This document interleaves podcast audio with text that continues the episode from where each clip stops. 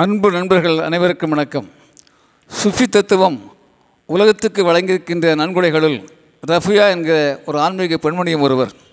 ரஃபியா அறிவிலும் அழகிலும் குணத்திலும் சிறந்து விளங்குகிறார். அவளை திருமணம் செய்து கொள்ள செல்வந்தர்கள் அறிஞர்கள் கவிஞர்கள் ஆன்மீகவாதிகள் என்று ஒரு நீண்ட கூட்டம் தயாராக இருக்கிறது. ஆனால் ரஃபியாவுக்கு திருமணத்தில் விருப்பமில்லை நம்பிக்கையும் இல்லை.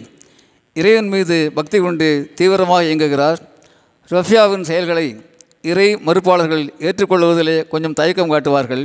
ஆனால் ரஃபியா உலகத்துக்கு வழங்கியிருக்கின்ற செய்தி மிகவும் மகத்தானது என்பதை எல்லோரும் அறிந்து பாராட்டுவதையும் நாம் பார்த்திருக்கிறோம்.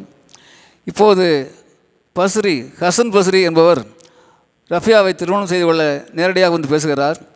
ரஃபியா அவரிடத்தில் சொல்கிறார் நான் உங்களிடம் நான்கு கேள்விகளை கேட்கிறேன்.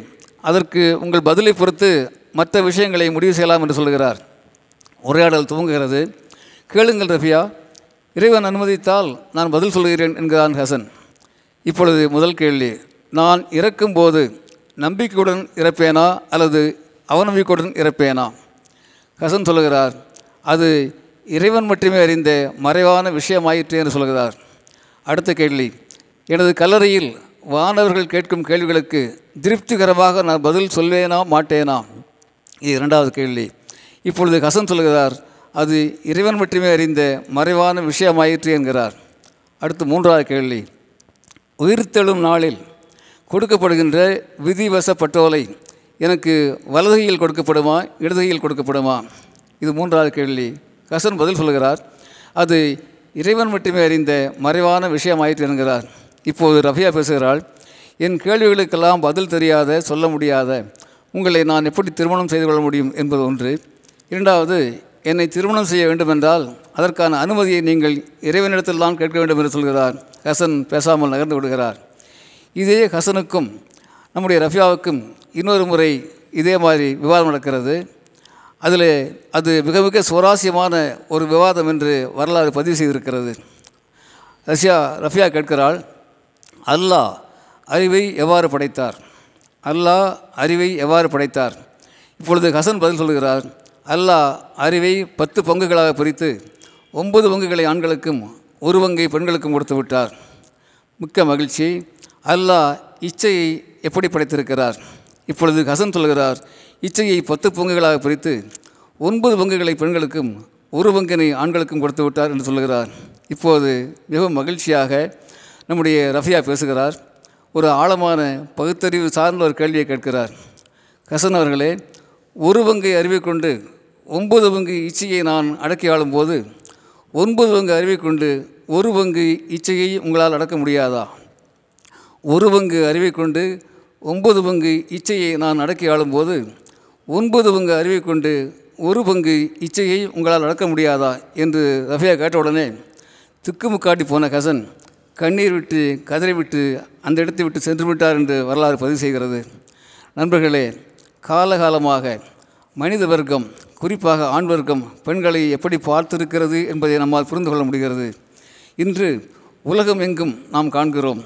சரியான புரிதல் இல்லாத பெரும்பாலும் இச்சைகளுக்கு ஆட்பட்டு நடக்கின்ற காதல்கள். அதனால் காதல் தோல்விகள் ஆணவ கொலைகள். புரிதல் இல்லாத திருமணங்கள் ஆகவே பல கொடுமைகள் விவாகரத்துக்கள். சுயமரியாதை இல்லாத மனிதர்கள்.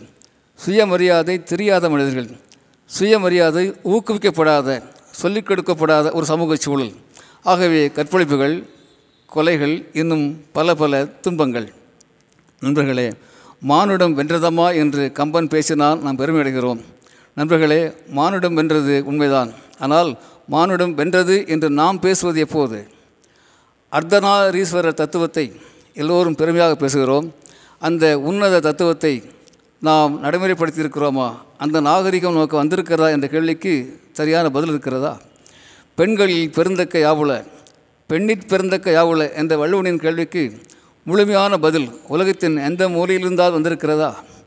நண்பர்களே ஆண் நிகர் பெண் என்று பாரதி பேசுகிறார். ஆண் நிகர் பெண் என்று பேசுகிறார். ஆனால் பெண் நிகர் ஆண் என்று இன்னும் கொஞ்சம் உயர்த்தி பேசுகின்றார் பாவேந்தர் பாரதிதாசன். பெண்ணடிமை தீரு மட்டும் பேசும் திருநாட்டு மண்ணடிமை தீராதே என்று வலியோடு விளக்குகிறார். பெண்ணடிமை தீரு மட்டும் பேசும் திருநாட்டு மண்ணடிமை தீராதே என்று பேசுகிறார்.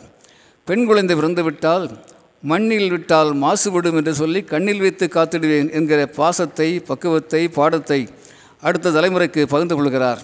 நண்பர்களே வாழ்க்கையில் நாம் பல பெண்களை பார்க்கிறோம். தாயாக தங்கையாக அன்னையாக துணைவியாக பார்க்கிறோம். படைப்பிலேயே பரிபூர்ண அழகை பெண்தான் வெளிப்படுத்துகின்றாள் என்பது உலக உளவியல். படைப்பிலேயே பரிபூர்ண அழகை பெண்தான் வெளிப்படுத்துகின்றாள் என்பது உலக உளவியல். பெண் படைக்கப்பட்டவள் அல்ல படைப்பவள் என்று பேசுகின்றார் கவிஞர் ரூமி. பெண் படைக்கப்பட்டவள் அல்ல படைப்பவள் என்கிறார் கவிஞர் ரூமி. நண்பர்களே புல்லை பூண்டை பூச்சிகளை பறவைகளை மலைகளை நதிகளை விலங்குகளை ஏன் நம் போன்ற மனிதர்களையும் படைக்கின்றவள் பெண்தானே? படைப்பு சக்தியை போற்றி பாதுகாப்போம். பாரில் நாகரிகத்தை முழுமையாய் வளர்த்தெடுப்போம். நன்றி. அரங்க கோபால் இயக்குனர் சிபிஐஏஎஸ் அகாடமி கோயம்புத்தூர்.